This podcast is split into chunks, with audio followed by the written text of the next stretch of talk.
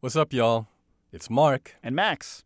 We have an exciting announcement to make. This week, we're dropping a new season of School Colors. To listen, you're going to need to hop over to the feed of a different podcast, Code Switch from N P R. Code Switch is N P R's flagship podcast about race and culture. It was Apple Podcasts' Show of the Year in two thousand twenty, and they will be hosting all nine episodes of Season two of School Colors. We're moving on up.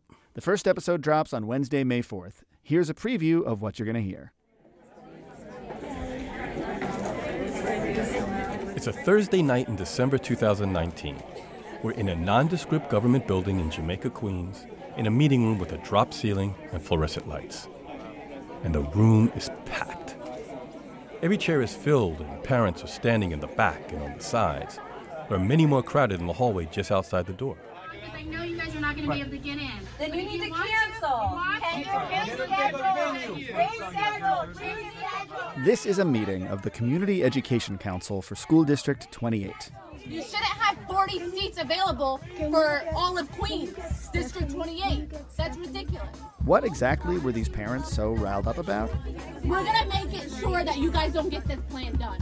District twenty-eight was selected by the city to get something called a diversity plan. You're pitting families in Queens against each other because there's not enough good schools. But no one knew exactly what this diversity plan would look like. I don't understand what is the issue that we're trying to resolve. Is the issue overcrowding? Is the issue the lack of diversity? Is the issue under-resourced schools? These are very different issues. The solutions to them are very different. What was the issue? What was the diversity plan trying to fix?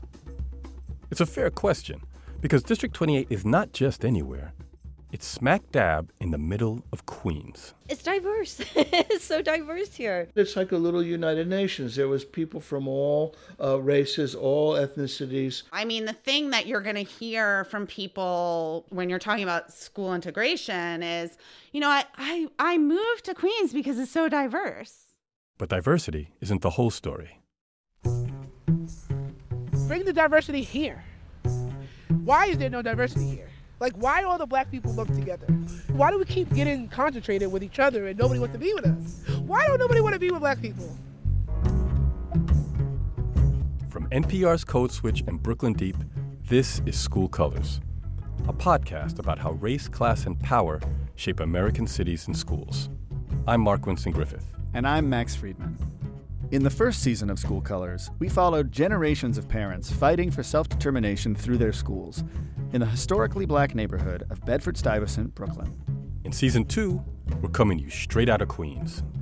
In this season, dropping right here in your Code Switch podcast feed, we're trying to make sense of why a school district in the most diverse place on the planet would need a diversity plan. And why that plan went off the rails.